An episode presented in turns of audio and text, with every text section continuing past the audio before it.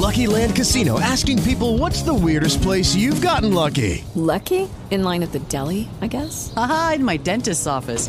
More than once, actually. Do I have to say? Yes, you do. In the car before my kids' PTA meeting. Really? Yes. Excuse me, what's the weirdest place you've gotten lucky? I never win and tell. Well, there you have it. You can get lucky anywhere playing at LuckyLandSlots.com. Play for free right now. Are you feeling lucky? No purchase necessary. Void where prohibited by law. 18 plus. Terms and conditions apply. See website for details. Blog Talk Radio.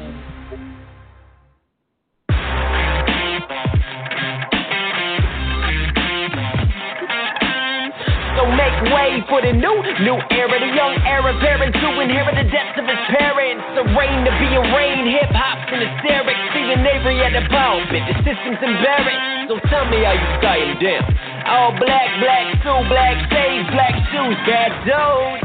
Attitude, I am vacuum pack fresh.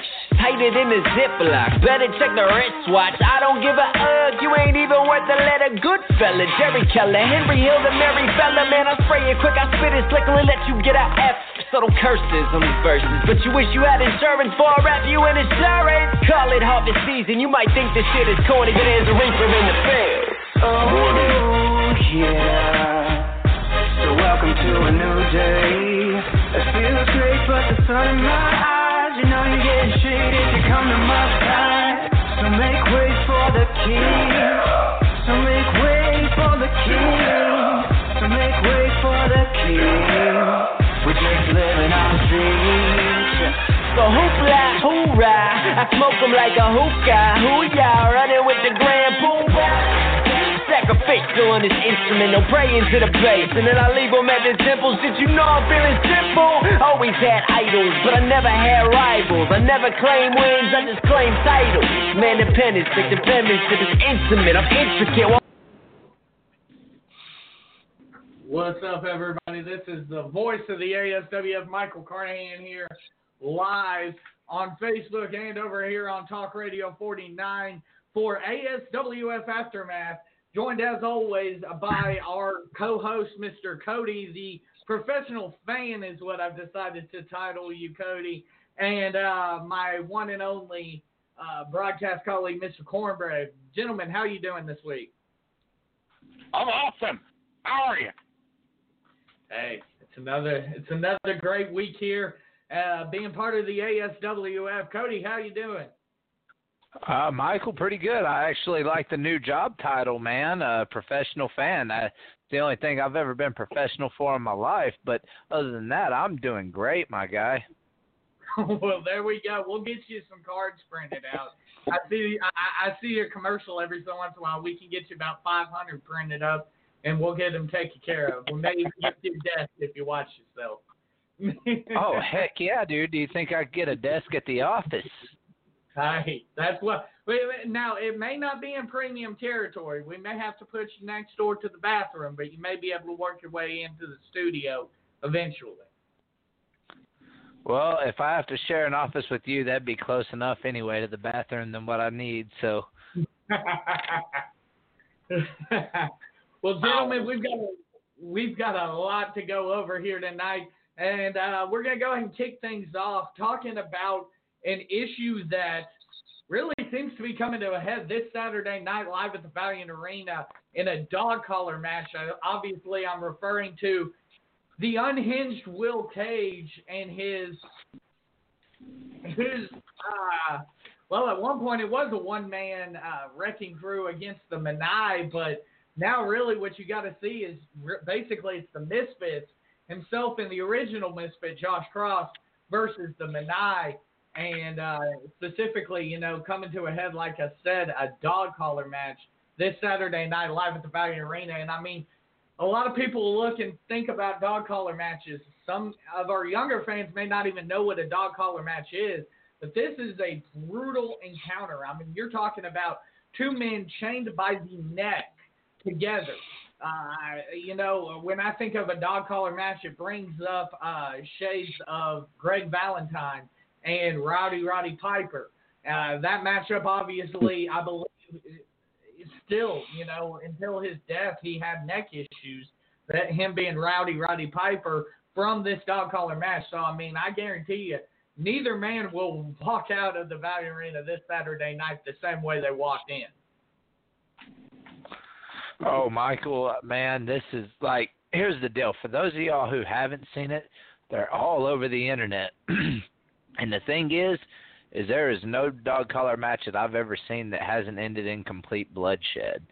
So, ladies and gentlemen, take this as a disclaimer right now. With the bad blood going on, and add a dog collar match to it, that is chain. Uh, you know, if you're uh, if you're really sensitive and queasy at the stomach for this kind of stuff, uh, I encourage you to watch, but you might need to shield your eyes and look away at times. Absolutely, this is going to be one of those things when we put it up on YouTube, we may have to put a parental discretion advised thing on the uh, bottom of the screen because I mean I guarantee you this thing's going to be graphic. I mean, and cornbread, you can speak to this. The hatred that is building between the unhinged Will Cage and Cataclysm. I mean, and it all surrounds not either one of those two individuals as much as the jealousy from Will Cage over the attention being shown to the Suicide King by his father figure, his paternal figure being the psychotic savior. Yeah, I'm, I'm going to go ahead and speak to that, Mike and, and, and Cody, and for everybody listening and viewing. I'm going to speak to that for just a moment. Um, I think this feud is going way beyond. To me, I think it's way beyond ASWF or way beyond Arkansas wrestling in particular. You know, one of the things has always been uh, a subject in uh, pro wrestling for hundreds of years is whenever you get two people that really just do not like each other, what's the best way to finally settle the feud? Some say a steel cage. Some say another stipulated match. But I'm gonna go back to that point you hit on, Mike, uh, concerning dog collar match. And uh, one of those matches occurred uh, last week on um, Impact Wrestling um, from Philadelphia with um, Rosemary and Su Yung. That feud was settled in, in the dog collar match. But a whole lot of injuries, and let's really talk about these injuries for just a moment. Just because of the hatred and, you know, you know, some call it the jealousy between the two. Think about this chain to the neck. That's dangerous enough. Because what's the old saying? He who controls the head controls the body. That neck is one of the anchor points between the head and the body. And having a dog collar literally on that, and and and I've watched a, a lot of dog collar matches over the years, not internet wise, but television wise. And I'll tell you firsthand, even seeing it in person, it's graphic, and yeah, parental discretion is advised. So, what I would say is, the thing about it, you use the chain any way you want. That's the catalyst of all of this. And it's not so much a pulling the chain or whipping your opponent with the chain. It's controlling the neck. And when you control the neck, I mean, we we're talking injuries. Something some of this could be career ending, guys. Well, Cornbread, I know you you know you've said you've watched a ton of these.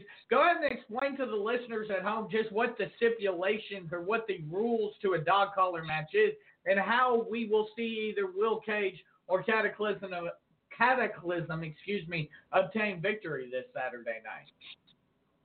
Well, well, well. Think about dog collar matches. That differs from a lot of other chain matches, and we do want to stress that. A dog collar match differs than a lot of chain matches with this rule.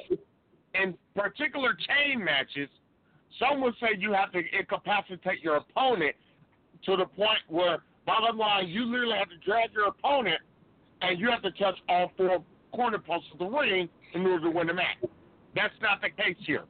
The dog collar match means literally you can use the chain in whichever way you want to use it. I mean, in, matches like this, it's a no disqualification. It has a really, it has a no disqualification stipulation here, and the chain is legal in play. The only way to win is via pinfall or submission, unless if things change.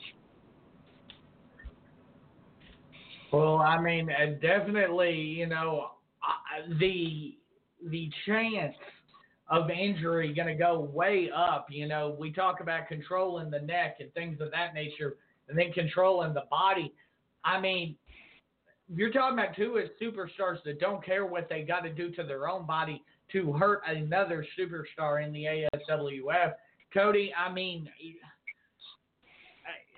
you hate to even put this because I know the unhinged Will Cage is watching, and I'm pretty confident that the uh, psychotic savior is watching. And the thing is, you hate to put these thoughts in their head, but I mean, you're talking about the uh, possibility of a fractured neck. You're talking about the possibility that one of these men's careers will come to an end this Saturday night. This thing can't, it can't be stressed enough how dangerous this encounter is going to be this Saturday night. Oh, I mean, absolutely. There is like and here's the deal. The danger in it, that's just all it's a part of it. The thing is you get two people in there that are just wanting to get their hands on each other. This is a recipe for disaster. I mean, you know, uh, everyone talks about like, hey, you know, this these types of matches aren't for the weak at heart, and they aren't. I mean, and uh, so I have no doubt that this match will end up being a bloodbath, and we just got to see how the rest of the Maniae and uh, Josh Cross fit into this picture as well. You're absolutely and, right um, about that. Go ahead. Mike, Mike, would it be okay to add something to this? Go ahead. Well, you know, you brought up uh, Rowdy Roddy Piper and Greg Valentine earlier um, when you were describing uh, the the nature of this matchup. Um, it, it's I think it's very very important to stress out that even in that match, originally Starcade this match took place Starcade '83, the very first Starcade, the predecessor to WrestleMania. Very important to stress that. Also very important to stress this was a National Wrestling Alliance event, even though it was underneath Jim Crockett Promotions. And the National Wrestling Alliance, because they knew the violent nature of this match, would not want to even sanction it. But Jim Crockett said, hey, let's go ahead and sanction it and let these two settle the dispute here. I think that that's one of the key factors that has to be mentioned because a lot of places would not book this match because of the danger involved. Some would book cage matches as a little bit safer than a dog collar match, but this is the, to me, this is the way to settle them. I mean, that's absolutely accurate. You know, you look at the dog collar match, and it's got a long storied history, and that's been, you know a similar situation to what happened in the ASWF. Cataclysm was the one who at the end of the show, at the end of the last show, was the one who introduced the dog collar and said, "You know what? This is what I want." And uh, the commissioner obliged him in that request. But you know, it wasn't without a little bit of hesitance because everybody knows how dangerous this contest was. And that's the thing, you know, really, the ASWF in all manner has to be thinking about themselves. They've really got to be waived of any and all liability in this contest because Lord knows what's going to happen when these guys get into the ring and go head to head and they're attached at the at the neck.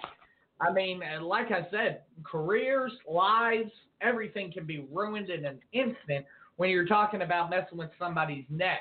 You're talking about access to the spine. You're talking about all these things that could legitimately yeah. derail somebody's whole life. And you know, I, it just it it keeps growing as far as the dislike and the hatred between these gentlemen. And you know, uh, like I said, we mentioned that it all started with the Maniae recruitment of the Suicide King, bringing him into the fold and the jealousy of the unhinged Will Cage. Cody, go ahead and speak on that for us. I mean, let, let's take let's look all the way back um, a few weeks ago.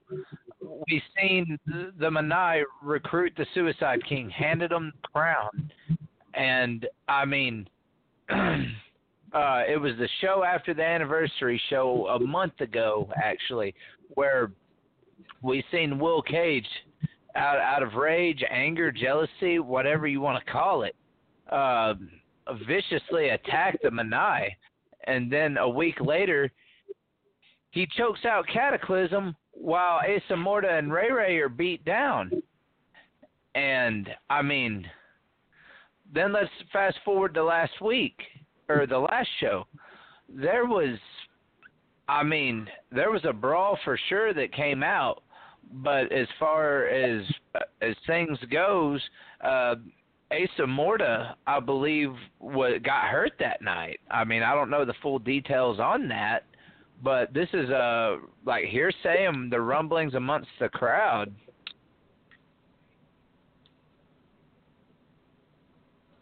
I mean, and that's the thing, you know, you look at you look at the issues and it just it, it keeps escalating. You know, we talked about last uh, last show two weeks ago this Saturday night, and you know we started off with uh, Cataclysm taking on the pretty boy Matt Odom, and that contest absolutely dominant victory by the way for the Psychotic Savior.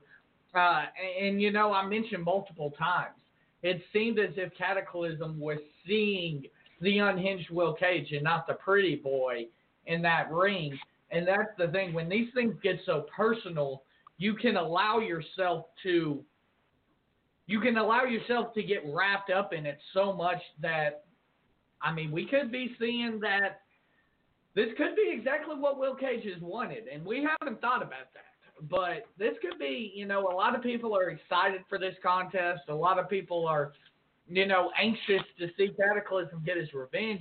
But the aspect that we haven't looked at yet is is this Cataclysm becoming too emotional and playing directly into the hand that the unhinged Will Cage wants to play? Cornbread? It, it, it almost reminds me, uh, it, it kind of reminds me of a Sevendale song called Head Trip. And Mm-hmm. and, and that's that's one of the that's one of the songs that always play in my mind every time I, I look at this feud and try to analyze this on paper. It, it's I'm, it's like you said, Mike. It's personal, and uh, Cody, you referred to it earlier. It it it's so boiling, and to me, I don't think ASWF can contain this feud, as far as especially with all the variants and everything contained there. I agree with both of you gentlemen. It it it will be it could be career ending or it could be career making this Saturday. Well, and Brad's active here in the comments section over here on Facebook, and he says you have to be weary of the alignment with Josh Cross. Absolutely accurate when you think about it. Yes, the Yeah. Suicide King and the uh, Mistress of Mayhem going to be there as well, but Josh Cross, another guy you look at, and on paper, if you look at the two personalities, the unhinged Will Cage and the uh, original Misfit Josh Cross, when you look at those two on paper, those two are a complete personality mashup. They they, they just want to hurt people. They don't necessarily even conform to one style in professional wrestling. Their whole style is to inflict pain. No wasted motion, nothing. So if you don't think that Josh Cross wants to be involved in this, and Josh Cross won't take the opportunity to give Will Cage the uh, unfair advantage, so to speak. This thing's no disqualification. I, I mean, I wouldn't be surprised to see the original Misfit, Brad. I, I mean, very good point. I wouldn't be surprised to see the original Misfit join in on this uh, possible assault. Cody? Oh no, I wouldn't either. I mean, the thing is, is if if they can get that advantage, they're going to take it. I mean, if they were smart, That's what I would do. But that this is me thinking logically, um, you know, because I know somewhere deep down because we've seen it from Josh before. You know, if he's going to find a way to get involved, he will to make sure that they've got the upper hand in anything. I mean, we've seen it with his team going into penitentiary of pain, and if anybody knows Josh Cross well, it is definitely Brad Hicks. I would agree with that. Cornbread? Um, you know, you talk about the analyzation of Josh Cross and Will Cage. I'll, I'll take the analyzation one step further. Look, if you really look at this, you know, if you really study the, all the compartments of this combustible situation, Josh Cross and Will Cage like to dish out punishment. So does the Maniae. Josh Cross and Will Cage like to take risks. So does the Maniae. Josh Cross and Will Cage will literally injure themselves as long as the other individual or their opponent gets injured even worse. So does the Maniae. So there's really not so much of difference here. The question here, to, to me, in my opinion, I think the question is who can dish out the most punishment, but most importantly, who can take the most punishment and dish it seven times fold. Well, and gentlemen, I'll let you speak on this after I get done. But the thing is, here, I believe the true, what will be the defining moment is the unhinged Will Cage seems to have found a way to bottle his emotions, control them, and use them in a positive direction. The question is, can Cataclysm do that? Cataclysm, obviously, there's a lot of hurt. Like I said, you know, we look at this personal. Uh, he's taking this very personally because at one point he did look at uh, the unhinged Will Cage almost like a son figure, so to speak. He basically took a man that was fledgling in his professional wrestling career and lifted him up and brought him essentially guided him to the ASWF championship. So let's be honest mm. here. Will Cage owes Cataclysm quite a debt of gratitude. And that's where the, I feel like the personal feelings, it's going to be who can control them the best. And uh, the question is, can Cataclysm be able to do that? I want to say hi to Aaron over here in the comments section. What do you believe on that, uh, Cornbread? Um, keeping your emotions in check is so vital in in in sports, in in particular wrestling, because wrestling deals with all variations uh, of the human spirit. That being physically, spiritually, mentally, and emotionally. Emotionally is the key point of all matches, whether it's hate, whether it's hate filled feuds, whether it's competition or whatnot. I think just for this one, if Cataclysm literally stays focused, I think he will have his emotions in check. I think he will get the win. If not, it's Will Cage's. Absolutely. Cody, go ahead and uh, give us your thoughts here. What's going to be the key factor here in this dog collar match? And honestly, who do you think is going to get the pick up the victory over man? Man, as a key factor, one of the key factors is you're going to have to stay focused on your opponent at all times because not only do you have a, a chain attached to your neck, you have a weapon right there in front of you that you can use at any time. So the key to this match is focus. Focus on trying to not get thrown over the ropes and uh, being uh, put in the quote unquote hangman position, uh, as well as making sure your opponent uh, isn't able to grab a hold of any slack in that chain and use it against you, uh, as well as you know this kind of match. I, I have no doubt that emotions can't be kept in check here. Um, my prediction is, uh, you know, is I mean, Cataclysm laid out the challenge, so I mean, ball's in his court. Uh, my prediction, uh, I'm gonna have to go with Cataclysm on this one. Well, absolutely. I think that's what it comes down to is a focus in the control of the emotions. And I do. I believe that Cataclysm will find a way. You know, he's going to channel that rage that he has been able to do so so many times. You know, I mentioned that Cataclysm guided almost like a father figure the career of a fledgling superstar in Will Cage and brought him to the ASWF championship. One thing you can't forget though, Cataclysm, a former ASWF champion in his own right, right. Cataclysm may mm-hmm. have taught Cataclysm may very well have taught him everything that Will Cage knows, but as the old saying goes, you didn't t- teach him everything Cataclysm knows. Cornbread? Um, if, if, the, if the focus is there, it's Cataclysm to win just because of the strength advantage. And but if it comes down to emotions and or sometimes if you get emotional, you can make a mistake. If it comes down to emotions, I think Will Cage has got it. The bigger question, though, in this match is not of the injury factor. The biggest question is who will have the momentum going forward? Will it be Will Cage or will it be Cataclysm in the Maniae? That's the question to me.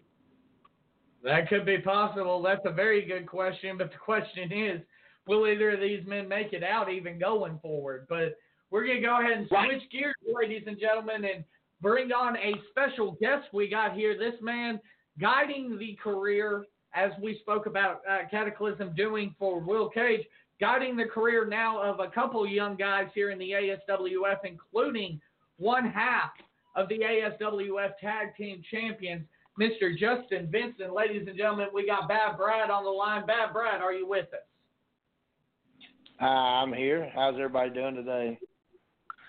Doing all right. How about yourself?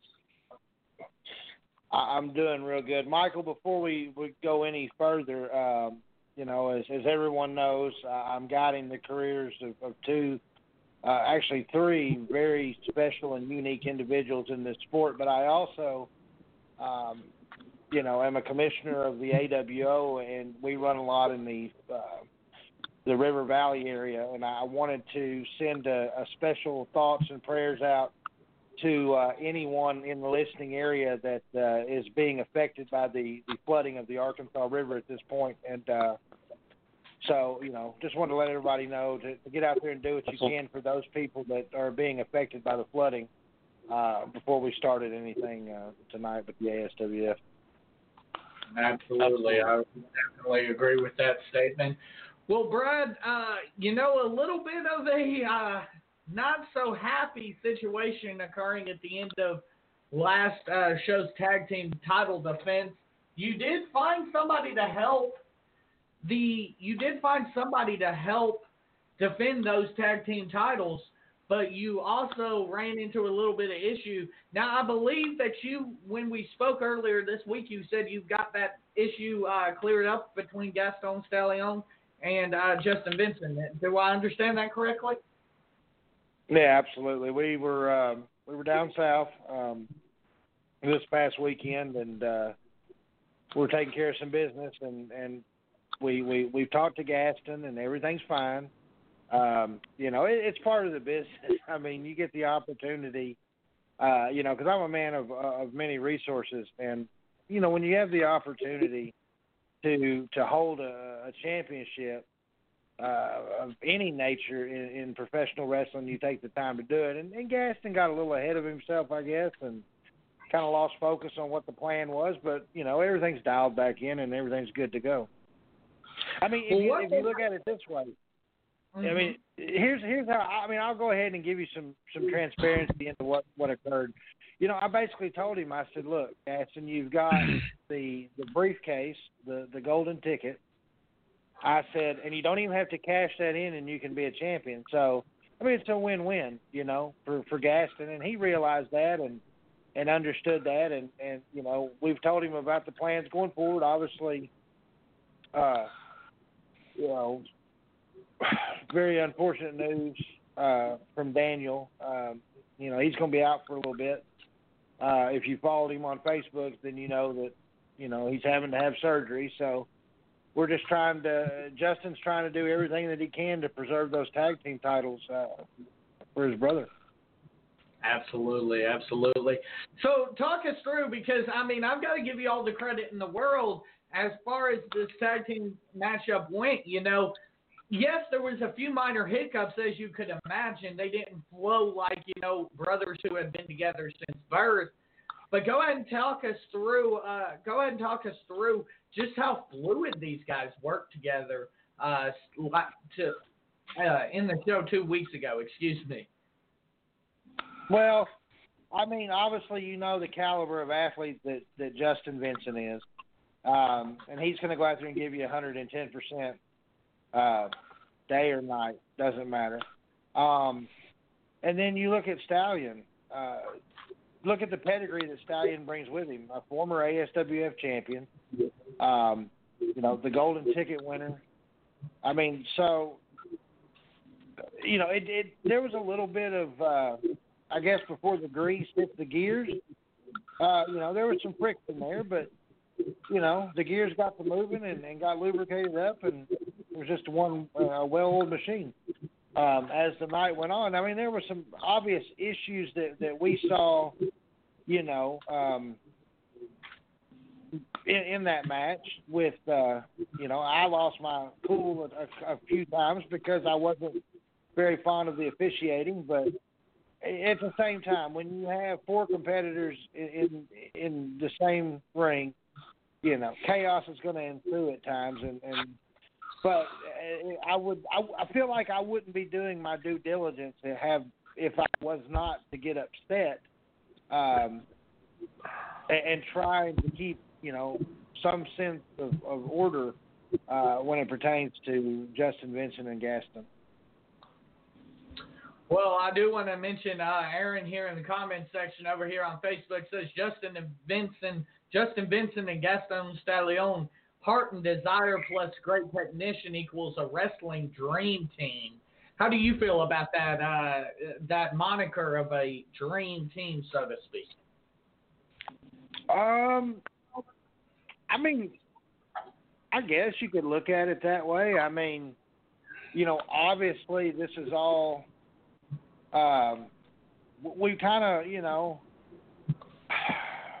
as I don't want to upset Gaston because I do appreciate what he's doing, but you know, this is about the Vincent brothers and uh, you know the agreement that we made. Uh, and I think that when we were doing the, you know, analyzing who we could go after, when we looked into that and we saw that aspect of it, um, you know, and, and I think that, that, that Aaron's fairly accurate there. Um, you know, obviously you, you want at the end, the beginning and the end of the day, you want it to be the Vincent brothers. Uh, but in this business, things happen and and people get hurt, and uh, you just keep moving forward, especially if, if you want to stay on top. I would agree with that. Cody, you got anything for uh, Mr. Hicks here on the line? well, uh, well, Brad. I mean, going into this, uh, what what's next for the for the uh, tag team champions? And I guess you would say uh, Gaston Stallion for right now is kind of like an interim tag team champion of a sense. What's uh what's next for these guys? Uh, you know, I mean, we're we're pretty much at the at the mercy of, of you know what the board of directors and and the commissioner Joey Britt have you know in mind for us. Uh, you know, my guys are, are willing to to face whoever uh, wants a shot at the the tag team titles. Um, you know, uh, Gaston's not going to turn anything down, and, and Justin Vincent for sure isn't going to turn anything down. So, you know, we'll we'll um, we'll get there Saturday, and and we'll see what what they've got uh, planned for. Uh, at this point, we don't really, we're not as uh, sure yet, you know, because things change and, um, you know, plans and stuff. I mean, who knows? Um, they may give that team the night off, and there may be some singles action for Justin Vincent. We're we're not really sure yet. I haven't um, I haven't heard you know, but then again, uh, you know, I stay pretty busy trying to to run another organization and then handle these guys. Plus, on top of that, you know, I mean, I've still got the Evolution champion uh, D Mike, who is uh, still, you know, resting up and and uh, taking some time off. So we've been kind of dealing with that future, and, and again, um, you know, we just don't know. Uh, it's one of those things where you know here it is Thursday, and and we might get a call tomorrow, or uh, may get a call Saturday, or may just be an impromptu thing. You know, I'm not. I'm. I'm I don't know. Well, Brad, uh, you mentioned something interesting there as well, and I'm going to kind of combine both of these segments together here.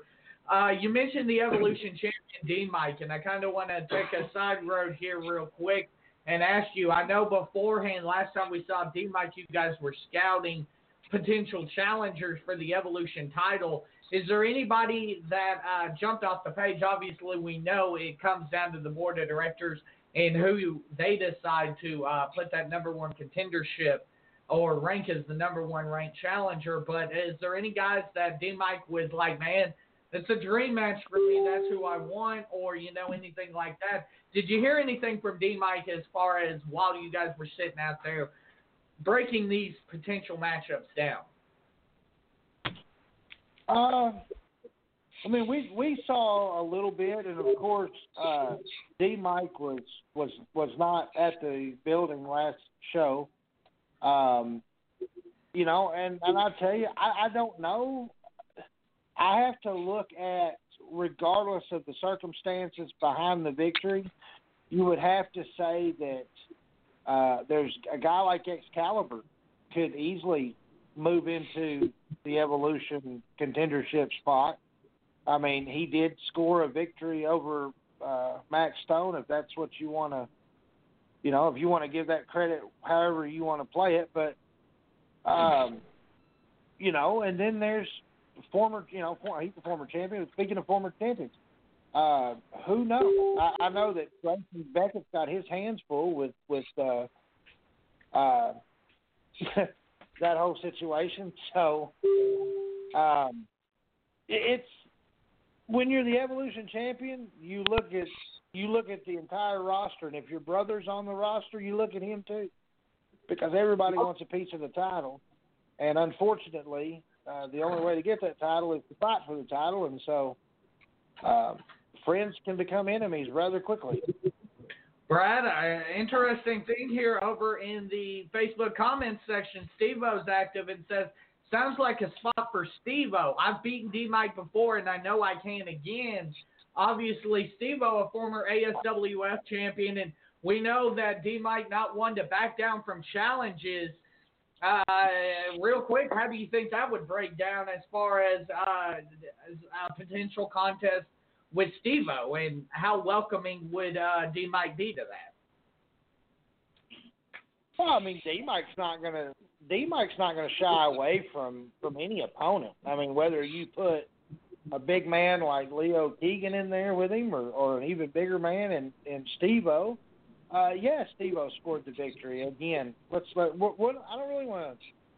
I don't want to talk about that victory because, as as I pointed out, and as you can clearly go back and see at this point, uh, there's some issues that could be brought up about that. But I mean, we would welcome Steve-O as a challenge, and it would be a challenge. Uh, uh, I think you get the classic, you know, power versus speed, and and it would be an issue of if, if could Steve-O be could he slow down D Mike, but at the same time, as D Mike's moving around, if Steve-O gets a hold of him, it could be it could be bad, and so um, we'd welcome Steve O If the ASWF wants to put it together, let's make it happen.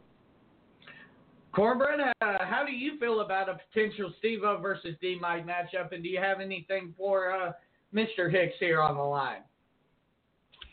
Absolutely, uh, absolutely, Mike, and uh, I, I, I love all the questions and uh, all the answers that were provided by all all three gentlemen.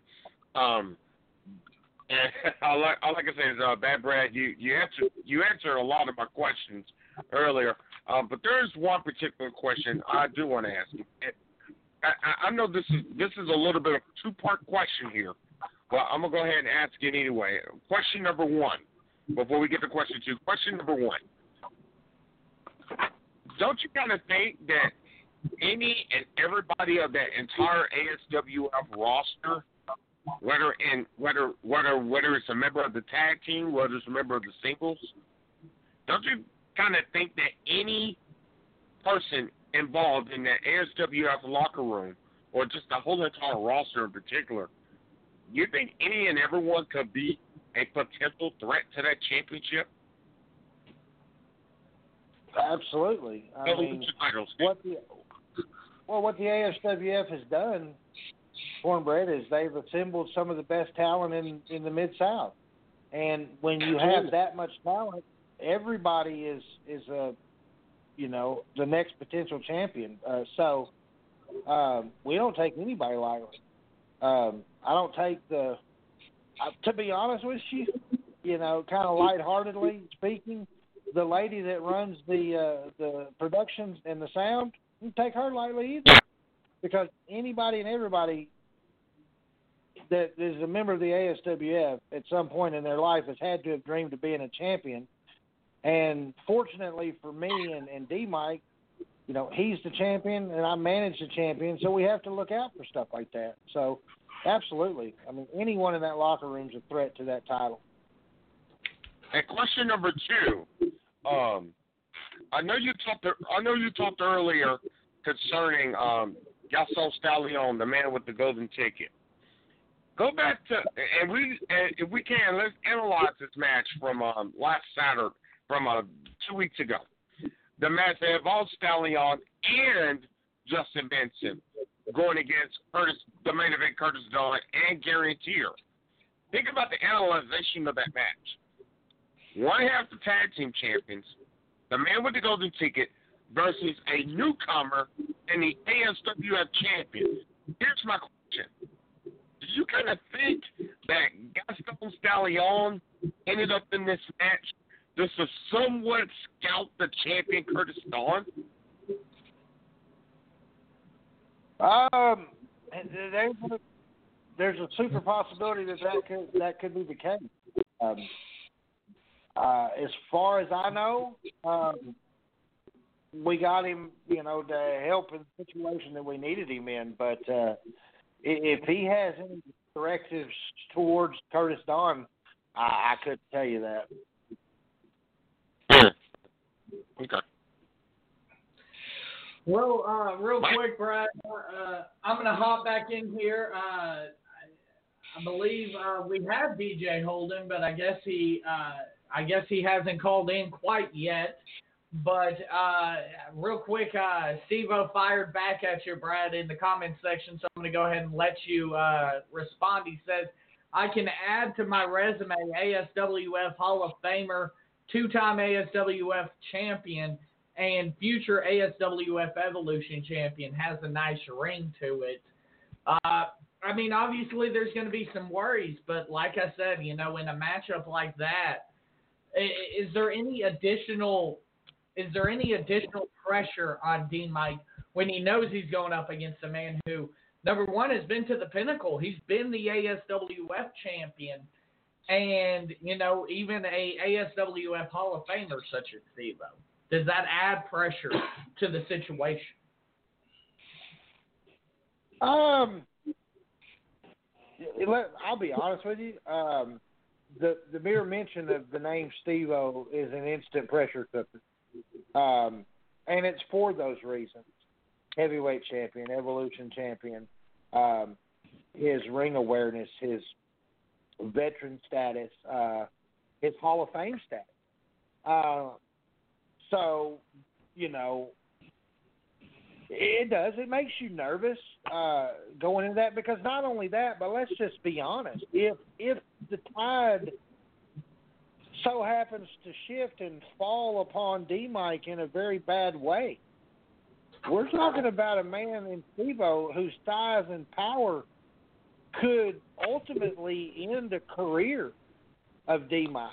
Um, you know, we've seen things like that happen before. You know, Steve-O, if he gets a hold of you, you have to to be concerned, and that that is a major concern going into that. But at the same time, uh, like we've said before, D Mike is, and it's kind of worn out, I guess, over in the wrestling industry, but he's a fighting champion.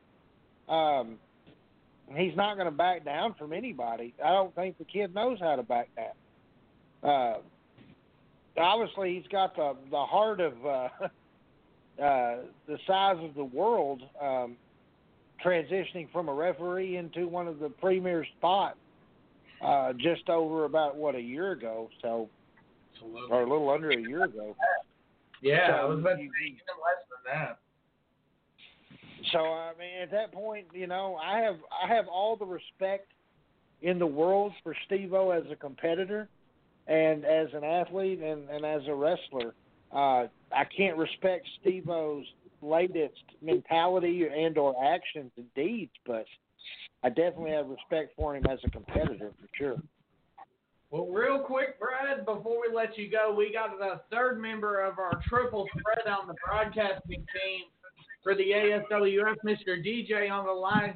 And I believe he has he wants to get in on this discussion uh, about the D Mike and the uh, Vincent. Go ahead, uh, DJ. Well, Michael, thank you for actually letting me on the show tonight. But my question to you, Brad, I've got one for you. You said you got this is actually a two part question for you. We have Gaston Stallion taking the part of one of the Vincent brothers for the tag team champions, right? Yes. Okay. But you also know that he's also carrying that golden ticket. What is there anything in yours and Justin's mind about what if he turns on you guys? What if he's going to go after Justin? Have you guys ever thought about the game plan for that?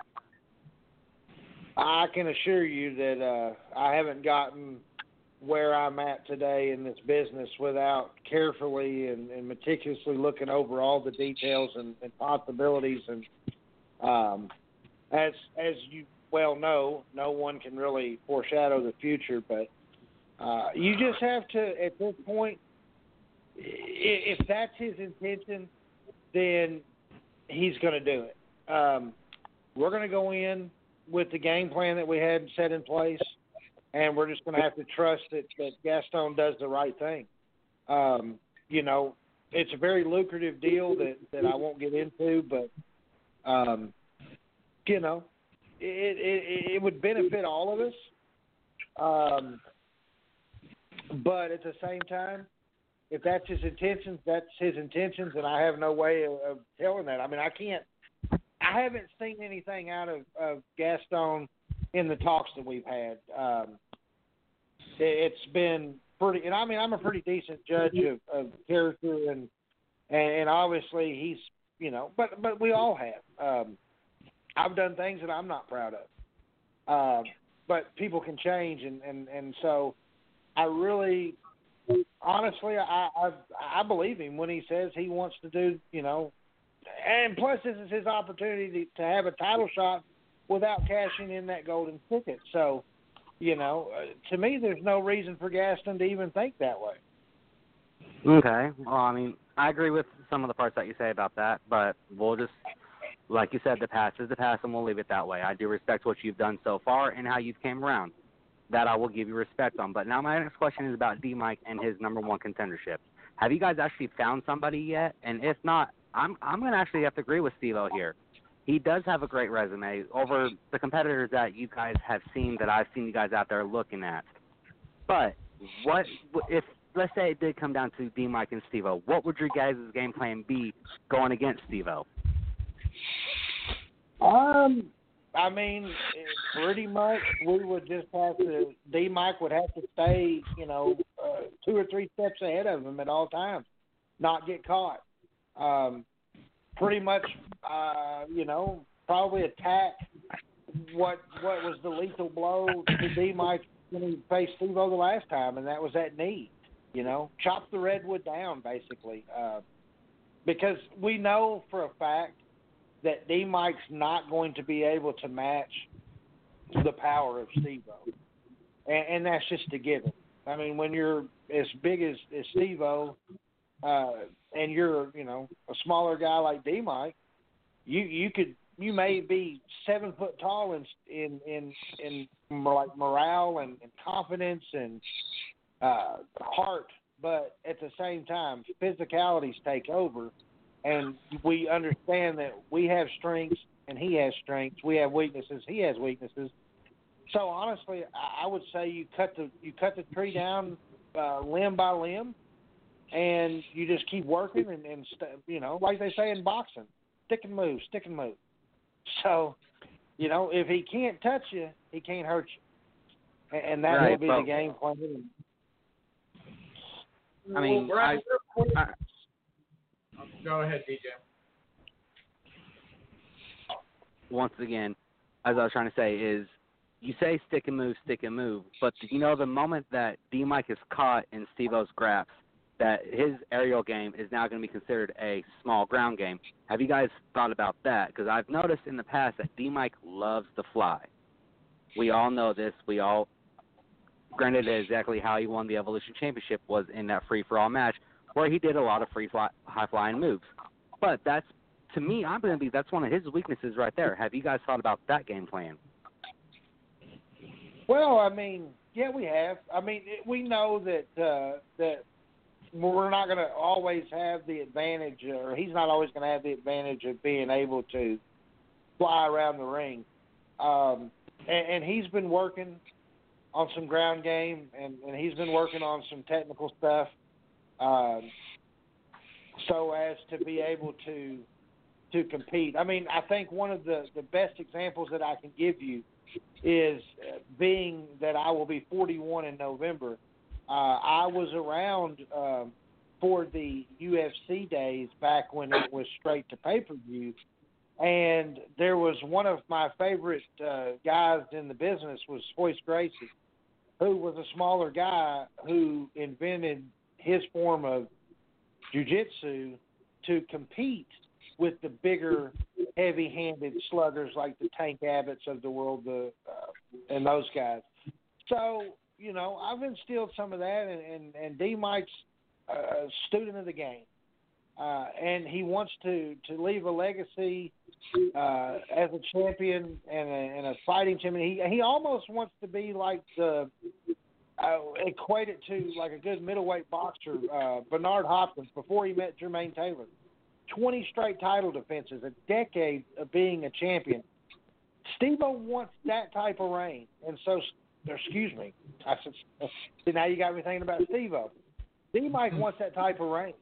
And so he's always looking to improve um, as far as his wrestling abilities go, and, and he's going to do whatever it takes uh, to get to learn anything and everything that he can to gain the champion's advantage. So um, we've we've got a few tricks up our sleeve as as far as uh, uh, working out in the gym and, and techniques go. Okay. Well, Well, I appreciate I appreciate those answers. Go ahead, Carnahan. Well, Brad, I wanted to ask you. I know you're busy getting ready for uh, this Saturday night, but I have two more things I want to ask you before I let you go. First off, I want to ask you: Have you seen uh, Have you seen Daniel this week, and uh, how are his spirits uh, with what's going on? He's he's doing pretty good. I haven't talked to him a whole lot. Um, I've been, you know, I think one of the best things you can do in that situation is, is let someone have uh, their opportunity to relax, to rest, to recuperate, to heal. Um, he's he's doing okay. I mean, he's he's not concerned about coming back right now because you know his primary focus is going to be on getting better and, and healing and recovering. Um, but he's in good spirits because he knows that his brother is going to do whatever he can to retain those tag team titles so that when he gets back, the Vincents can reunite and continue their title run. Well, and real quick, Brad, I know uh, obviously your focus is on the tag team titles as well as D Mike, your Evolution champion. But uh, one thing I wanted to ask you before you left, because you did chime in in the comments section, I know everybody's eyes are on it. What's your thoughts heading into the chain match this Saturday night? Uh, Cataclysm earlier in the um, in the comment section, you know, says hang, hang, hang from the chain. Cage will never be seen again. Uh, obviously, making his intentions well known. Uh, how do you break down this chain or this dog collar matchup uh, this Saturday night? Um, it's a tough one to it's a tough one to analyze. Um, if I had to put myself in, in the corner of the Maniae, um, because I can't allow I can't align myself with a coward like Josh Cross. Um, but I'll be honest with you, I would say that the that you have the Suicide King and the Mistress of Mayhem in the corner of Cataclysm, but you have the two wild cards in the corner of Will Cage, and that is uh, Cassie and Josh. And with those two lurking around, and the mindset and the mentality that they have, and the fact that Will Cage feels slighted by the Maniae uh, when they all but replaced him with the Suicide King in his mind, I gambling money is going to go on on Will Cage at this point. Uh, I think everything is driven by emotion, and when it's driven by emotion, it's hard to stop. And the dedication and the determination, uh, I think, gives Will Cage the advantage on top of the of the two that we mentioned in his corner.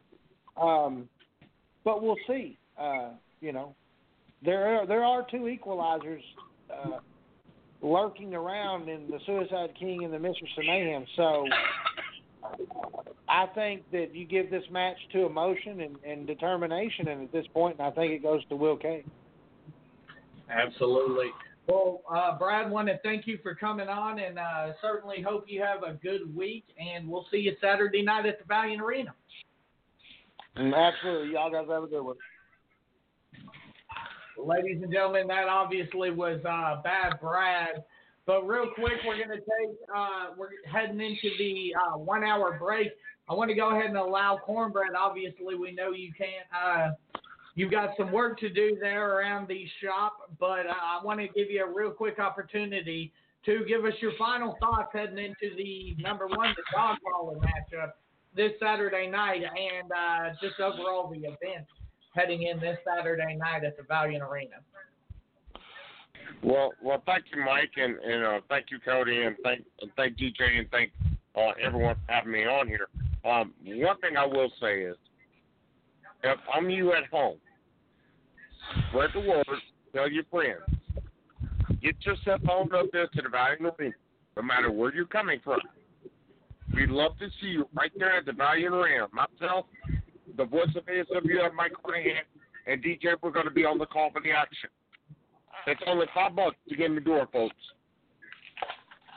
You want to talk about an awesome locker room?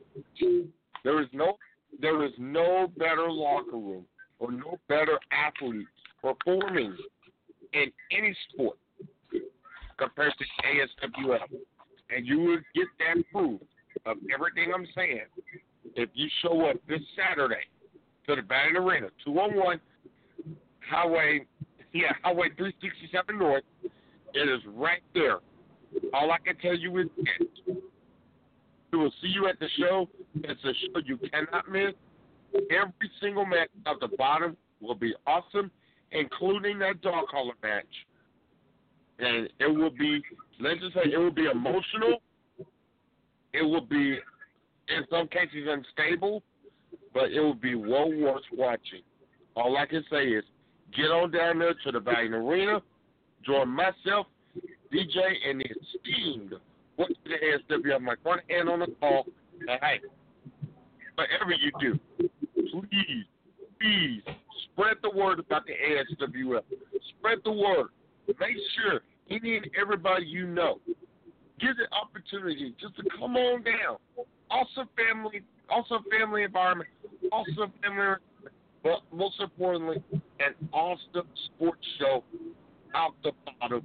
You cannot beat ASWF this weekend.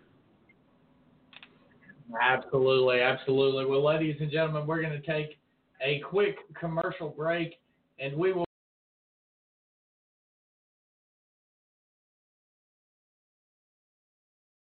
I don't know what you had in mind, but here we stand on opposing sides. Let's go to war.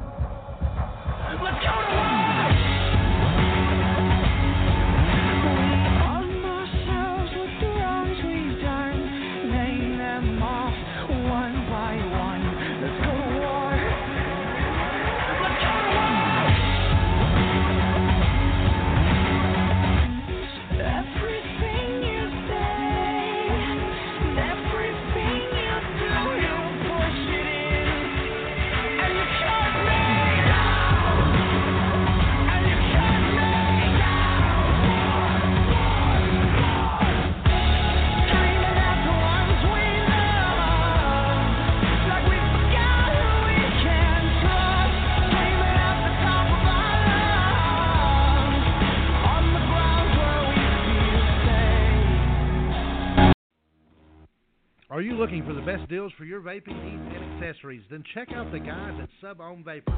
With daily specials on a wide selection of mods and juices, they will surely become your one stop shop. Ray and the guys at Sub Ohm Vapors, located at 6929 JFK Boulevard, Suite C in North Rock, Arkansas, want to see you. Join them on Facebook, Twitter, Instagram, but more importantly, visit the store or call 501 392 6487. Sub Ohm Vapors. Vape it like you built it.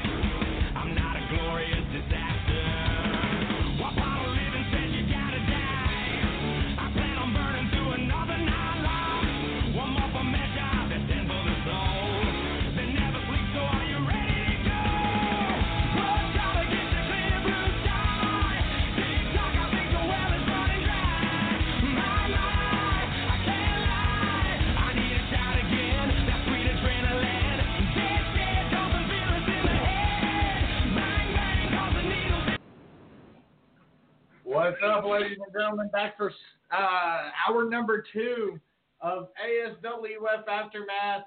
Uh, of course, got DJ on the air with us as well as uh, the official fan. Gotta love that official title. I went ahead and dubbed you, uh, Cody, or official fan, uh, Cody. a on professional So- fan. Professional fan. Sorry, professional fan. Uh, Cody. I forgot we already have the uh, we already have the uh, cards made up, so I can't be changing anything on the fly here, can I? Yeah, man, I spent I spent my thirty hard earned dollars on that. I could have got six people. I could have gotten six people tickets into the arena, but no, no. You told me I had to have cards, Michael. well, uh, DJ, I didn't get to talk to you before we came on. How are you doing this week? I'm sorry, what, Michael? I said I didn't get to talk to you. You know, we have Brad come on, and you uh, automatically came out with some questions firing. How are you doing this week? I'm doing pretty good. Been a busy, busy week with the business and everything like that, trying to get everything caught up before Saturday. But other than that, I'm actually doing pretty good. Well, that's good to hear. That's certainly good. Now, uh, gentlemen, we're going to go ahead and talk a little bit more about the Vincent brothers and the Evolution title situation based upon what Brad has said tonight. You know, uh, the interesting thing about all this is that Gaston Stallion, it appears, has kind of set, once again, has set his ego to the side and uh, they worked something out. You know, Gaston basically has, just like Brad said, an opportunity to not only keep that golden ticket but to also be a champion. I mean, you're talking about if the golden ticket doesn't put you in a power position, you're talking about like the ultimate power position with uh, holding both ASWF gold and a golden ticket. You pretty much then now instead of having one guaranteed title, you got two guaranteed titles. I mean, it don't get no better than that, right, DJ?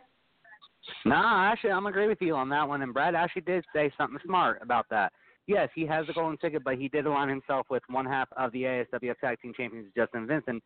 So he's guaranteed already a championship going into whatever match that they may have coming on for a tag title match. He's already dubbed a, I guess it was said earlier, an interim champion. So he's already got a belt on him. So yes, he can actually use that golden ticket if he wants to cash it in and take those belts, or he can cash it in on another belt and still hold those tag team titles and get either the Evolution or the ASWF Heavyweight Champion. He can be a double champion. Cody, how do you feel about the potential of a double champion in Gaston Stallion? We already know that he's capable of cashing in that golden ticket and winning the ASWF championship, but this thing for any championship in the ASWF could see him cash in on uh, fellow member of Brad's uh, cohorts, you know, the Evolution champion, might, or we could see him cash in on the main event Curtis Don. You definitely saw him. Uh, you definitely saw him get a up close and personal look as far as potential scouting, like I believe it was DJ referenced earlier for that ASWF championship. I mean, that's a heck of a uh, proposition there if you're Gaston Stallion to just sit there and help out, retain those tag team titles. Oh, absolutely, because he's got the deal of a lifetime. It's kind of like the Max Stone situation a few months back. He went defending his tag team title against himself or by himself. But here's the cool thing the people that partnered up with him, they were interim champions. They came in here pretty much out of nowhere to, to take that over. So, I mean, you put that into play, Michael. That is smart thinking on Gaston Stallion and the fact that hey, I can already come in, be a champion in one area, and not even have to worry about cashing in my briefcase for uh, for these sets of titles because I could win another set of title, as you alluded to earlier. Gaston Stallion earlier, he is a former ASWF ev- er, heavyweight champion. If if he wanted to, given he is now technically an interim tag team champion, if he wanted to cash in on the Evolution title, he would be a Triple Crown champion in the company. And if you want to get technical, I mean, every active title in ASWF right now would make him a potential Grand Slam champion as well. Absolutely, and uh, I mean, I'd have to check the math, but you know that would make Gaston Stallion the fastest man, number one, and potentially the youngest man to ever capture that feat. I do want to take a moment to uh, reference something here in the comments section. Uh, obviously, if you guys aren't doing anything Friday night and you guys are in the area there at Batesville, Arkansas, go on out to the Ramada Inn and go on out to the Duck Blind uh, for an event hosted by our very own DJ. Uh, DJ, go ahead and give the details of that. Uh, basically, what that is is every other Friday night I do DJ at the Duck Blind here inside Batesville, inside the Ramada, and it starts at 9 p.m. goes till about 12:30, 1 o'clock till the doors close, and it's going to be a blast. You guys want to hear anything from top 40 to today's to heck, if you guys want to go back to the 1960s, you guys want to hear music, come on out. Great food. They we do serve food there. It's excellent food. You guys cannot wait to try their steaks. I'm gonna put a prop out there. Their steaks are one of the best in town. But if you guys aren't doing anything Friday night, 21 and up, come on out. You guys, you never know. I may pull in some guests. I may pull in some of our famed and loved ASWF stars if they're in the area. They will come out, meet and greet them if they're there. Come meet and greet me. You guys will have a blast. I guarantee it. I certainly would uh, go ahead and recommend you guys go on out there because, like you said, you could be, very well uh, rubbing some shoulders with the ASWF superstars themselves. But uh, Cody, you know, we mentioned uh, the ASWF championships, and we've pretty much gone through just about everything in that situation. But let's go ahead and reference a situation that has no titles involved per se, but just bad blood revolving around a former title. That obviously being the former Evolution champion Excalibur and the man that took that Evolution title from him, Grayson Beckett. And the issue got raised up a just a, a little bit more this past show when Grayson Beckett was celebrating on the second rope and Excalibur comes in with that chair, whacks uh, Grayson Beckett on the spine, and then, you know, in the ultimate form of disrespect, and then Shorty Shorts doing some lunges in his face. Well, I mean, Michael, what what what is there to say? This is a this is a situation where uh you know, a guy capitalized on the right moment and it, it's coming back to bite them in the in the rear end severely. And we've kind of seen this war uh just like steadily escalate, you know, uh Excalibur attacks Grayson after a match. The next week, Excalibur cost, or the next show, Excalibur cost Grayson out of his match with Heinzman. And then later on in that show, Grayson even the odds and cost Excalibur his match against the King of Punk. And then lo and behold, the next show. I mean, we got Excalibur attacking Grayson again, uh, this time with the chair, and just, I mean, from the looks of it, I mean, he just has no intention of stopping there, and his manager, his business partner, the infamous Double J, has consistently been on social media harassing Grayson Beckett. So I mean, this situation doesn't seem like the and the tension's going to dissolve at any time. And I mean, we saw it two weeks ago. We saw it two weeks ago where, you know, uh, Grayson Beckett was, uh, or excuse me, where the infamous one was on the airwaves, and he started taunting Grayson Beckett and things of that nature. And little did we know, twenty about forty eight hours later, we'd see the uh, the sneak attack from Excalibur. Uh, DJ, what do you make of this whole issue between Excalibur and Grayson Beckett? Does it just boil down to the fact that Grayson Beckett pulled off the stunning upset, cashing in the golden ticket, fairly, might I add, against uh, against Excalibur? Okay, I'm going to stop you there. You said he cashed it in fairly against Excalibur. Am I correct? Correct. Okay. Yeah, he may have cashed it in fairly, but he cashed in on a down man who was just got done in a match, and I believe that match was actually against the former Evolution champion in Asamora. It was in a title versus mask match. Am I correct? That is correct. It Okay. was. So how how can you fairly attack somebody and win a title over them if they've actually had no time to prepare, no time to do anything, get ready for the match, but yet you want to call it fairly?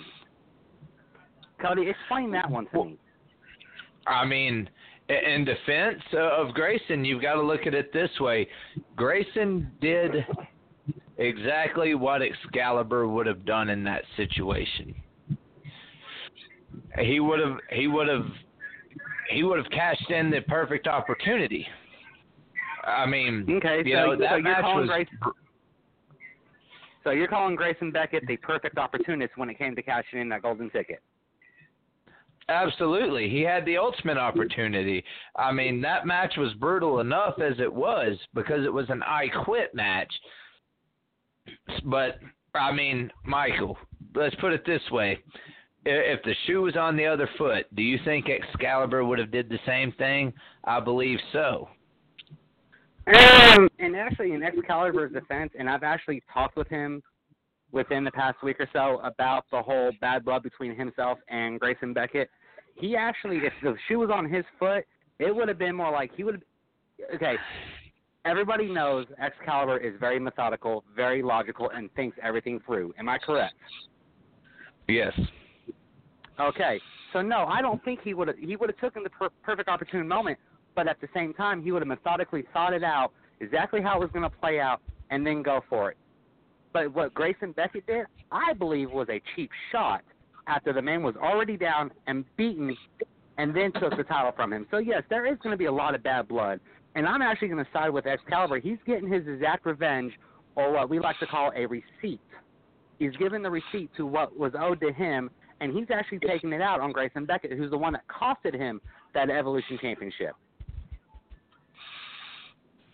I mean, I mean, I mean, it's hard to argue with that at the same time. Like, I can understand the frustration, but the way Excalibur's going about it is just completely ridiculous. You're you're angry at a man for taking advantage of the rules that were at his disposal. He didn't go outside of the rules like Excalibur's been known to do and the infamous one have been known to do. He took, he saw his opportunity. You got to think, Grayson Beckett won a battle royal earlier in the night, so Grayson Beckett wasn't exactly in the freshest shape himself, and he still managed to cash in and win that Evolution title. I, I hesitate to say that Grayson Beckett messed up in any way, shape, or form in cashing in and becoming the Evolution champion. Yes, and I agree with you, Michael. But also at the same sense, Excalibur was humiliated by Grayson Beckett. So therefore, what comes around goes around, and you know the saying: if it happens to you, it's going to happen to them tenfold. And I believe this is his tenfold that he's getting exact revenge and humiliating Grayson Beckett as he was humiliated by him. Well, I would certainly agree, but ladies and gentlemen, we actually have a uh, caller on the line. I'm not sure exactly what's uh, going on here, but uh, we're going to go ahead and go live to this caller. Caller, can you hear us? I'm not sure if this is a caller or what this is. Ladies and gentlemen, it's story time. Long ago, there was a young man who had all the potential in the world, but something was missing. A certain Savior saw what was missing, and he took this young man under his wing and showed him a better way. He unhinged what was forever inside. He released that aggression. He released what was needed to excel.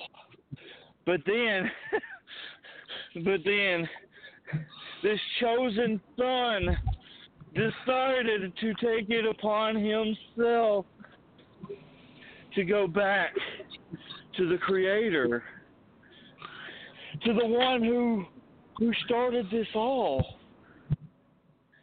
the misfit.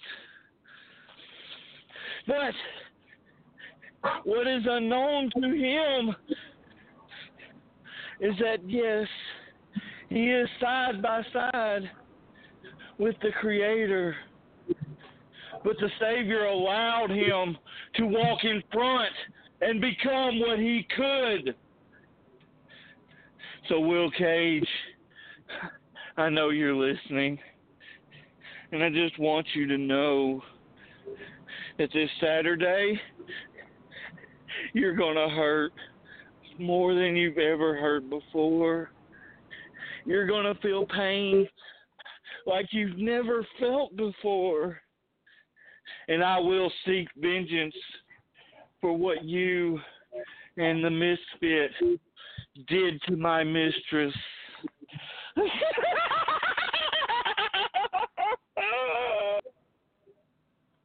Wow. Um, that was obviously uh, cataclysm. Uh, gentlemen, are you still with us? I. Uh, I'm here.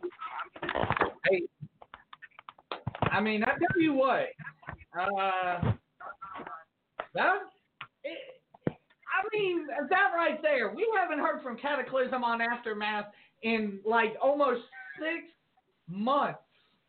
And that right there should tell you that this is bringing out a fire that we haven't seen in Cataclysm in quite some time. With the, you know, with the mistress being injured and everything going on from there, the question is, once again, he is he getting too fired up? And I'll go to you first, DJ. I mean, I'm a little scared, guys. My, Michael, I'm sorry, but to say this, but I'm actually for once and going to agree with you about being afraid. Will Cage was betrayed. I know you want to say that he wasn't, but he was betrayed by his former family and found a new brotherhood in Josh Cross and Cassie and formed the Misfit with the original Misfit himself, Mr. Josh Cross. But what they have done is they have not started a fight. They have not started a war. They have started World War Three with the Maniae. And I'm actually going to say, yeah, what the Misfits did to the Mistress, yeah, it was diabolical. It was suicidal. And it was maniacal. But they had to send a message to the Maniae. And I believe this is finally he was able to get under his former father's skin by going after the mistress. And I actually, he, and you say this a lot of time, they need to stop playing on their emotions. He brought out the emotions that Cataclysm has never had before. So this is not going to be a fight. This is going to be a bloodbath, and I cannot wait. I, I mean, that's one thing that you can guarantee. Blood will be shed, careers will be shortened, and lives will be changed forever. And the question is, I mean, and Cody, I'm going to pose this to you: Will the unhinged Will Cage understand the message that Cataclysm is trying to feed him by the end of this dog collar matchup? Uh, Michael, I'm I, I I'm under the impression that uh that Will Cage, he's already got his mind made up. I don't think there's no changing his mind. What I do have a feeling about is if like the thing is is I have a feeling that even after this match, win, lose or draw, the war's not going to be over yet. One battle might be, but a war probably not. I mean, this is an emotional I mean, there's no other way to say it. This is an emotional match and like the only thing on each other's mind on these men's mind is redemption, pain, you name it. Well, I mean, and I think Fred uh, sums it up best over here on Facebook. He said, "OMG, what was that? Will Cage is gonna die." I mean, I, these two, the level of hatred has. I hope that Cataclysm isn't homicidal or Will Cage is, is, isn't homicidal, but these guys, they're out there. They're cuckoo. I'm literally in fear for not only Will Cage, but the psychotic savior at the same time. And uh, ladies and gentlemen, we've actually got another caller here on the line. It's our resident super fan, Mr. Alex. Uh, and I guess Alex, it's glad to have you back. Can you give us a little bit of your interesting, so to speak, breakdown on this uh, on this dog collar matchup? Oh my goodness, you just brought me back, so now these ratings will go through the roof. Yes, it is so great to be back. I have not been here in a while. But Oh, Al, how you doing, Alex? Man, it has been Oh. it has been quite am- some time since we've heard from you. I am doing good, but someone has major backfeed in their stuff. I can hear me talking after I talk. Not good. But anyway, I am doing good, and the actual super fan is here. Haha. no, I just speak, Cody. I just joke with you. I'm just speaking. But no, I am so glad to be back. I have not been on here in a while. My my my my minutes ran out on my phone like seven months ago, and I just been too broke to get more. I mean, I had to I had to fix my wall again. Double J, I think, fell into it. But anyway, oh, that was funny. Yes. I mean, that is pretty humorous. We definitely missed your uh, your brand of humor on the air here. Uh, It has gotten better. I quit. I quit drinking. I, uh, No more vodka. No more vodka. I stick to beer now. Well, that was funny. I mean, the question is, uh, obviously, what made this sudden life change for you, Alex? I mean, was it a religious experience? What was that about? I am training. You did not know this? No, I didn't. Are you training to get in the ring? It is because I didn't tell you. It is because I did not tell you because it's not your business. So be quiet. Looking like a, a short sawed off version of a Vincent brother. Just messed up, man. But anyway, no, no. I have decided that I would pursue career in professional more wrestling. But it is okay. I will do it in time. Maybe I get too old first, though. I don't know. But anyway, we are not here to talk about me. We are here to talk about ASWF. Yes. I, I, I mean, definitely, that's exactly what we're here to talk about. Uh, question, I mean, obviously, we got DJ on the line here. DJ wanted, you know, DJ is on the side that Will Cage turned his back on his family and his, or excuse me, that Cataclysm turned his back on his uh, son figure, so to speak. And obviously, myself and Cody are on the side that this is all Will Cage's selfishness that has led him to turn his back on his family. Where do you fall on this, uh, Alex? Oh, it is complete jealousy.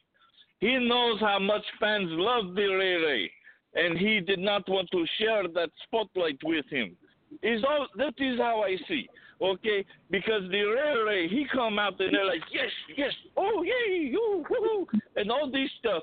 When Cage come out, they're like, yay, it's guys that can do stuff, you know, with slow clap, you know.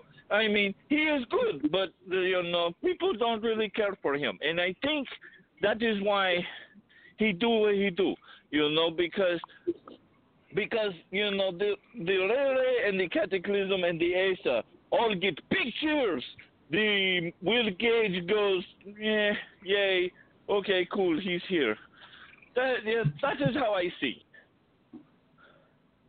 I, I, I mean, that's a that's a dang good point. Uh, I, I know you were there uh, two weeks ago, uh, Alex. Uh, what do you think uh, about what's gone on and what's led up into this uh, dog collar matchup?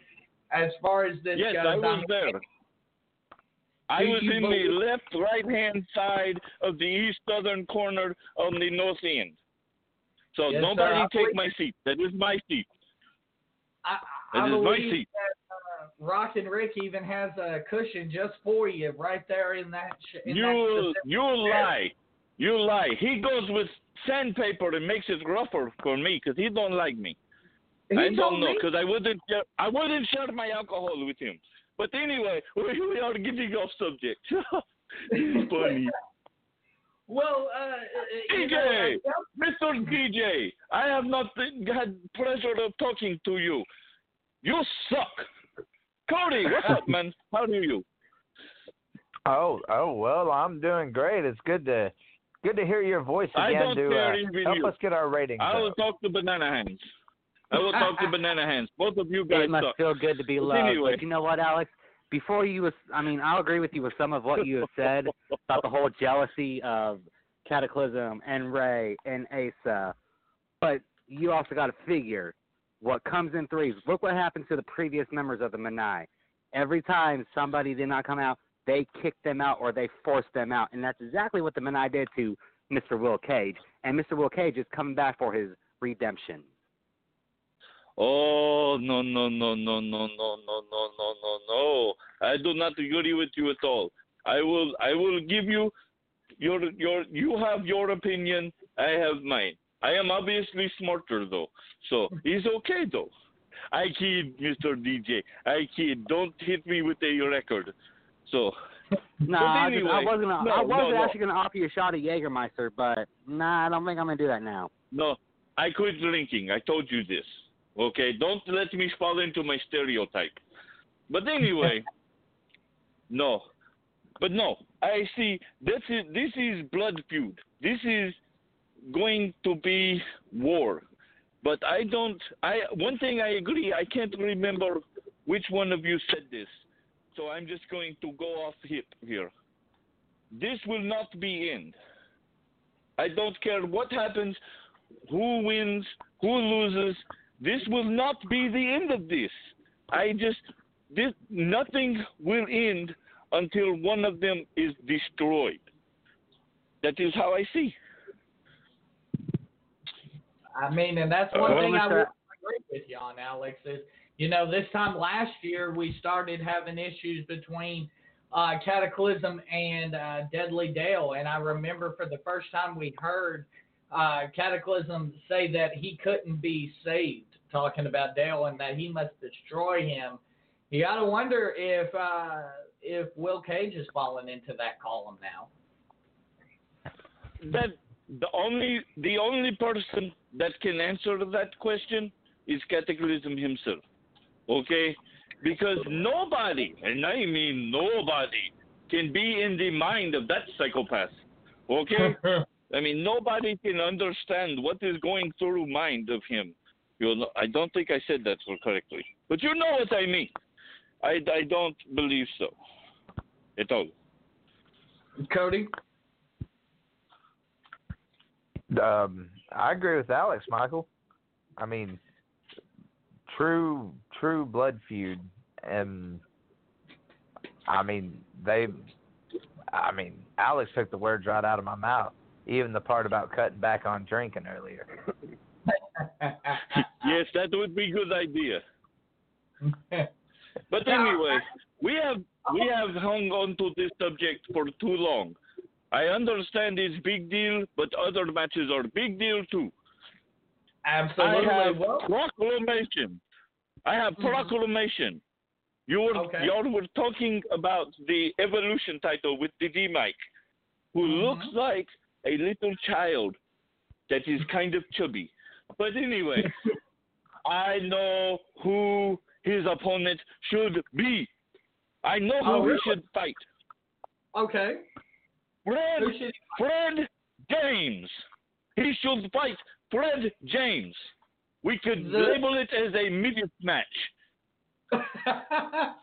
Uh, Man, Alex, it, I'm, not, it would. Alex, I'm actually going to be with you, agree with you on that one. That would actually, I think, Fred would actually give D Mike a run.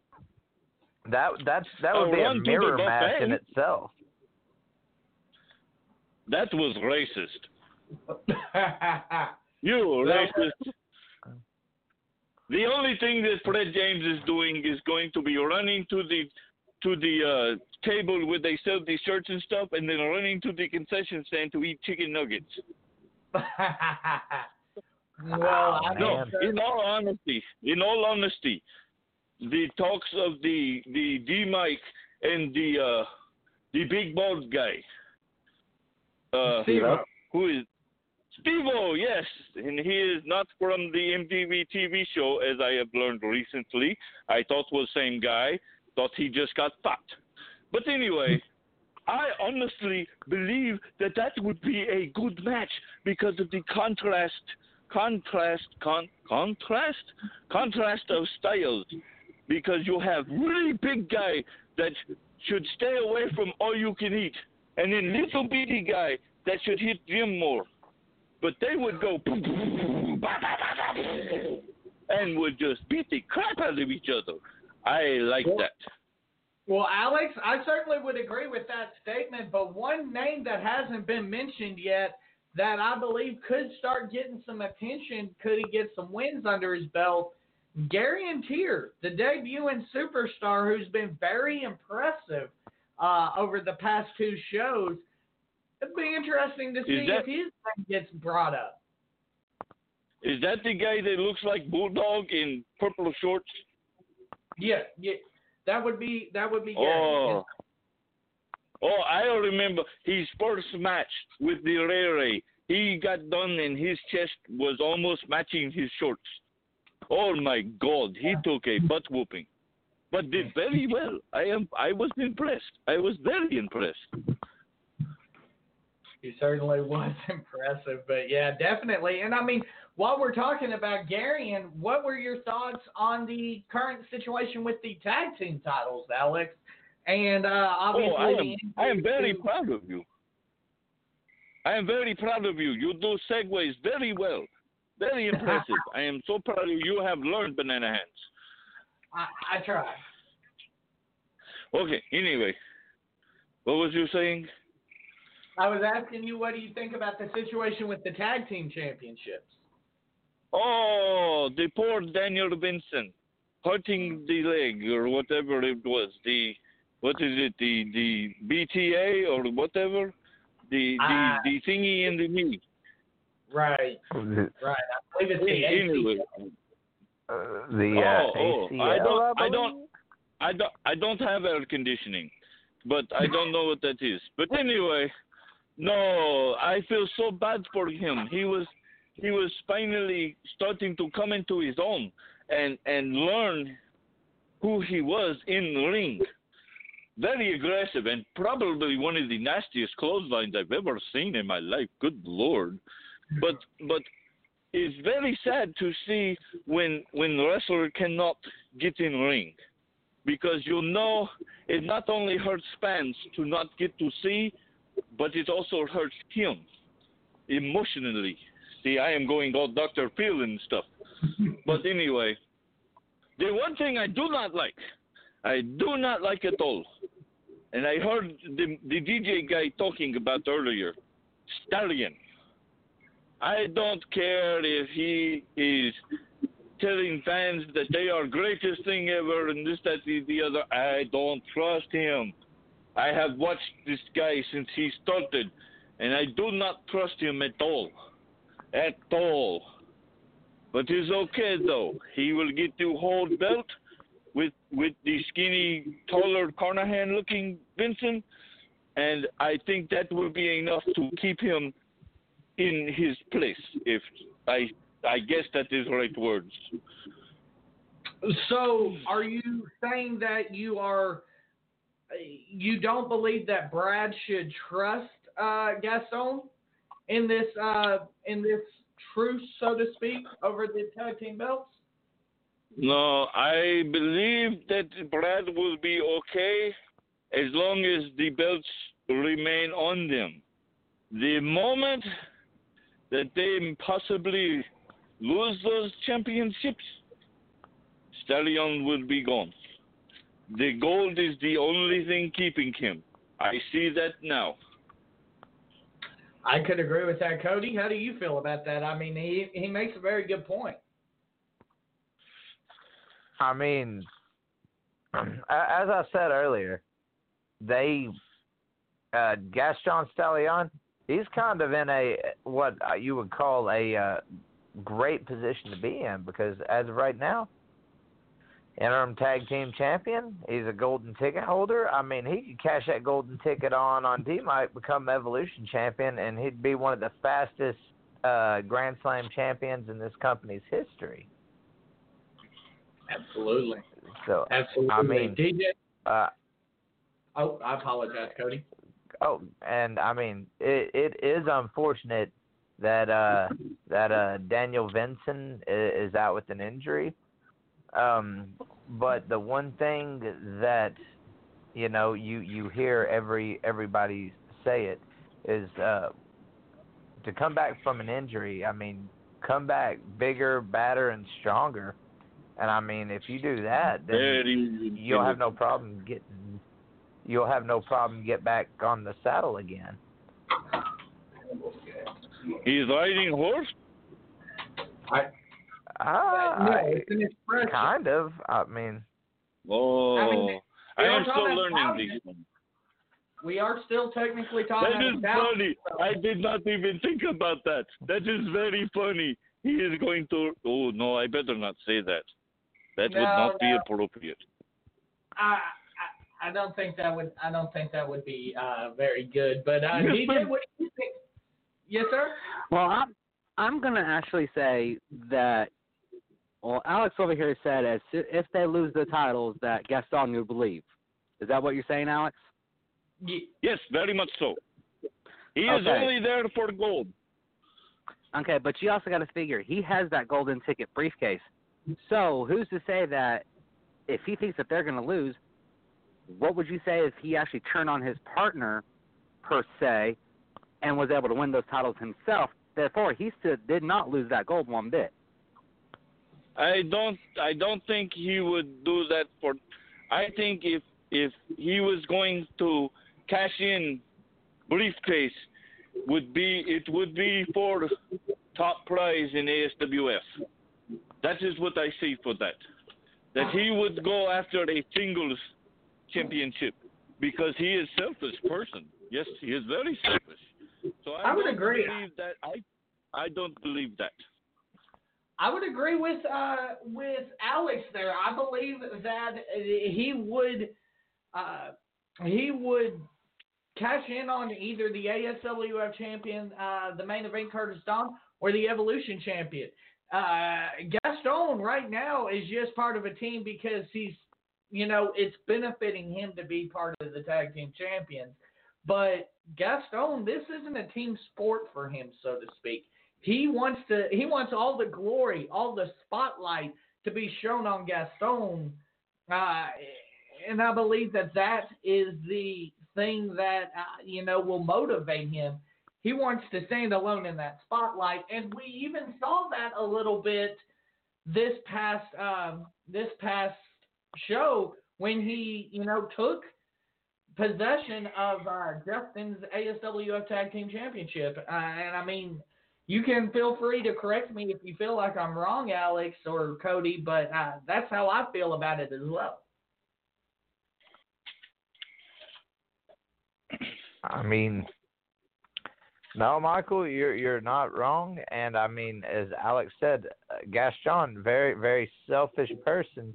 Uh, you know, at the end of the show, he was like, "Yes, as you know, I'm a tag team champion."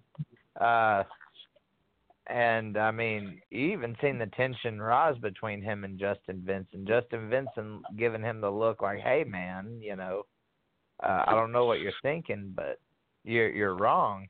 And but uh, according to Brad earlier, they were able to to fix this dispute.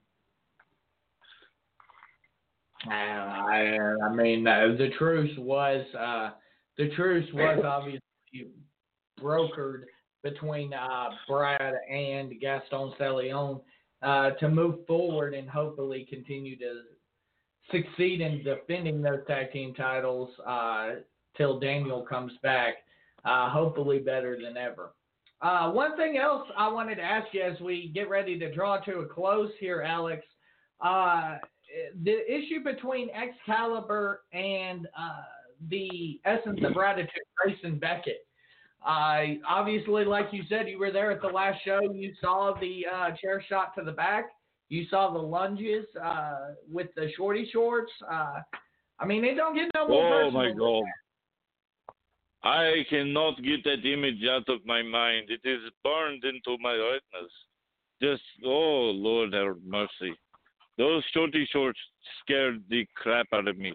I would much less, I would rather be locked in a room with with Cataclysm, Ray Ray, uh, Cage, Josh Cross, all of the rest of everybody that scares me before I see those again. That was just horrible.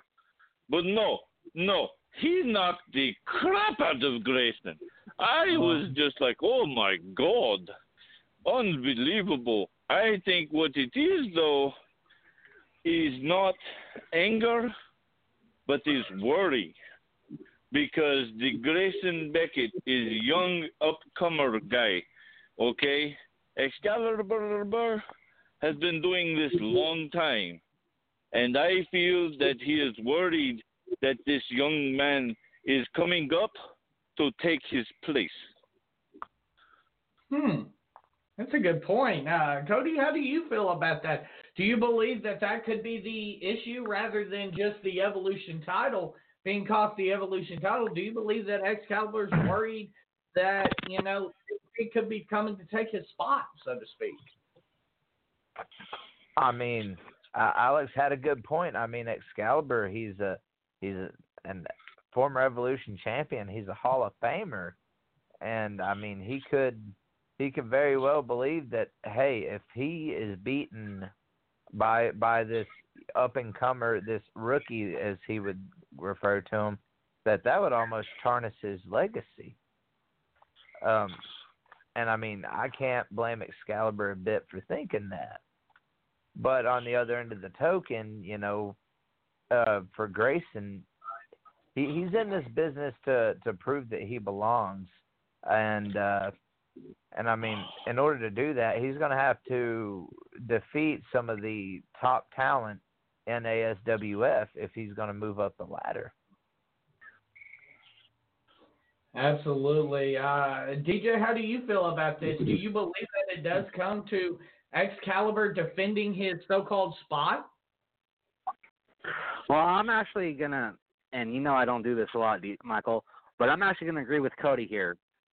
Um, one thing is to be make it to make it in this business is yeah, you've got to take out the top dogs. You got to take out your legends. And Grayson Beckett, he picked out he, what he thought was an easiest target in Excalibur. He had failed to realize that Excalibur has got this experience, ring non, uh, ring sense, ring presence, and everything, and knows what's going on in that ring at all times. And Grayson, I believe, is just a little too young and trying to run in head first, and it's finally catching up to him. Certainly, I mean that's a very good point as well, DJ. Uh, this could be coming back to haunt. It could be too much too quickly for the essence of Gratitude, and it may come back to haunt him. Uh, Alex, we're getting ready to wrap things up. So, uh, but before I let you go, uh, I think you have a hater out here in the uh, Facebook comment section. Uh, this gentleman asks, "Why does Alex sound like a constipated Russian?" So I'll go ahead and let you. Uh, I'll go ahead and let you respond to that gentleman. Well, what happens in my bathroom stays in my bathroom. You no need to worry about what I am doing, okay? But I will tell you, I drink a lot of coffee and eat a lot of beef. So you go from there. I mean, absolutely. There is well, not uh, a lot of bran in my diet. well, Alex, I certainly want to uh, thank you for coming back on. A definite rare appearance, so this is certainly a treat. But uh, I look forward to seeing you this Saturday night at the Valiant Arena. No, you will not, because I like to hide from you. You look like you want to do bad things to people. Okay, I sorry, I should not be singing. I think somebody spiked my water. What is going on? Where is my pig? Well, Alex, you go you go find your pig, and uh, we will uh, hopefully have you in attendance this Saturday night. Wilbur, Wilbur, let go of my pig. You leave my pig alone. Go back to your fat wife. Go away, Wilbur. Stupid. Well, ladies and gentlemen, that was uh, that was Alex. Obviously, a rare treat to have him on, but definitely, definitely always entertaining to uh, have him on. But uh, real quick before we before we roll out, it, it won't be the end of aftermath without uh, our final thoughts. DJ, we're going to start with you. What's your final thought heading into Tuckerman, Arkansas this Saturday night in the Valiant Arena? My final thought would be is the outcome of what would happen between the Maniae and the Misfits. I mean, everything that's been going down to this, it's come down to everything about family, about blood, about trust, about respect, and I think this match is going to show everything and everybody just how maniacal, diabolical, and suicidal the Maniae are, and just how unhinged Will Cage is. Absolutely, absolutely. Cody, final thought before this Saturday night in the Valiant Arena? Well, Michael, I want to give the rest of the fans like myself to those listening um, all over. Final thoughts, things to watch out for. Dog collar match, Will Cage versus Cataclysm. Don't want to miss it. will Grayson Beckett? How will Grayson Beckett respond to these recent attacks uh, from Excalibur? What is next for the current tag team champions and interim champion Justin Vincent Gaston Stallion? Uh, you know, how will D Mike or you know, what's D Mike going to be up to? That and let me not forget the current ASWF heavyweight champion Curtis Dunn. Ha- What is his mindset going into uh, this week's show? Ladies and gentlemen, the only way to find out about that is to actually come to the show and see it for yourself. Michael, give him the time and give him the address. Well, ladies and gentlemen, the man's absolutely correct. You know, the big factors coming in the dog collar match. Will it be the end of Will Cage or will his personal crusade against the Maniae continue? Ladies and gentlemen, also, we will find out, see the evolution of the next potential, uh, potential Evolution Championship contender. We're also going to see the uh, the tag team titles. What's going to happen there with uh, Grayson or excuse me, not Grayson Beckett, Gaston Stallion and uh, and Justin Vincent. We're also going to see, you know, the issue between Grayson Beckett and Excalibur. What's going to happen with those two in the same building? Ladies and gentlemen, there's only one way to find out. Come on out, 201 Highway 367 North in Tuckerman, Arkansas, this Saturday night at 7. And also, side note, ladies and gentlemen, if you've ever wanted to be a referee, a commentator, a professional wrestler, a manager, if you've ever wanted to be involved in this business, make sure to go ahead and message the Facebook page, the ASWF Wrestling Facebook page, and find out about the ASWF Training Academy. They will go ahead and get you uh, set up with a uh, with a trainer, and uh, you know world class trainers. You, you're looking at guys like the Essence of Gratitude, Grayson Beckett, D Mike, the current Evolution champion. You've seen all sorts of guys on the roster that are part of this training academy, that were at one point part of this training academy. So obviously the success is there. Why not try it out? Ladies and gentlemen, we will see you Saturday night for my broadcast colleague DJ, the fan, uh, the professional fan Cody, and obviously the ASWF super fan Alex. I'm the voice of the ASWF Michael Carnahan. Good night, everybody.